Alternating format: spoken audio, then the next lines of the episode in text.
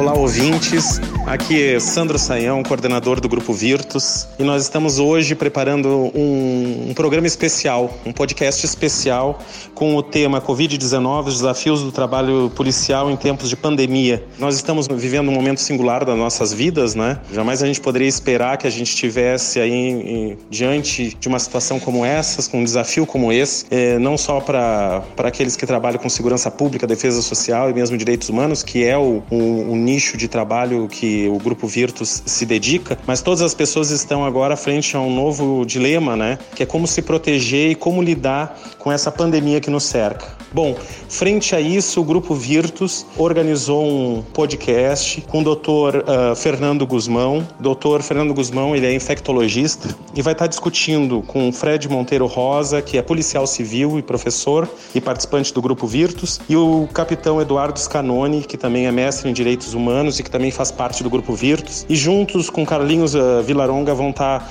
organizando aí um, um grande podcast e comigo também, relativo a esse tema tão importante. É preciso salientar a importância de ouvirmos pessoas, cientistas, informações com segurança, né? Porque o nosso maior inimigo neste momento não é apenas o coronavírus, mas o nosso maior inimigo é, é a falta de informação, a ignorância e, sobretudo, claro, as nossas diferenças sociais que impedem a muitos, né, de atingir os recursos necessários para se defender. Infelizmente, nós vivemos num país com grandes diferenças sociais, com grande, ah, onde pessoas não têm nem sabonete para poder eh, fazer a higienização das suas mãos, muitos não têm nem água nas suas casas, né?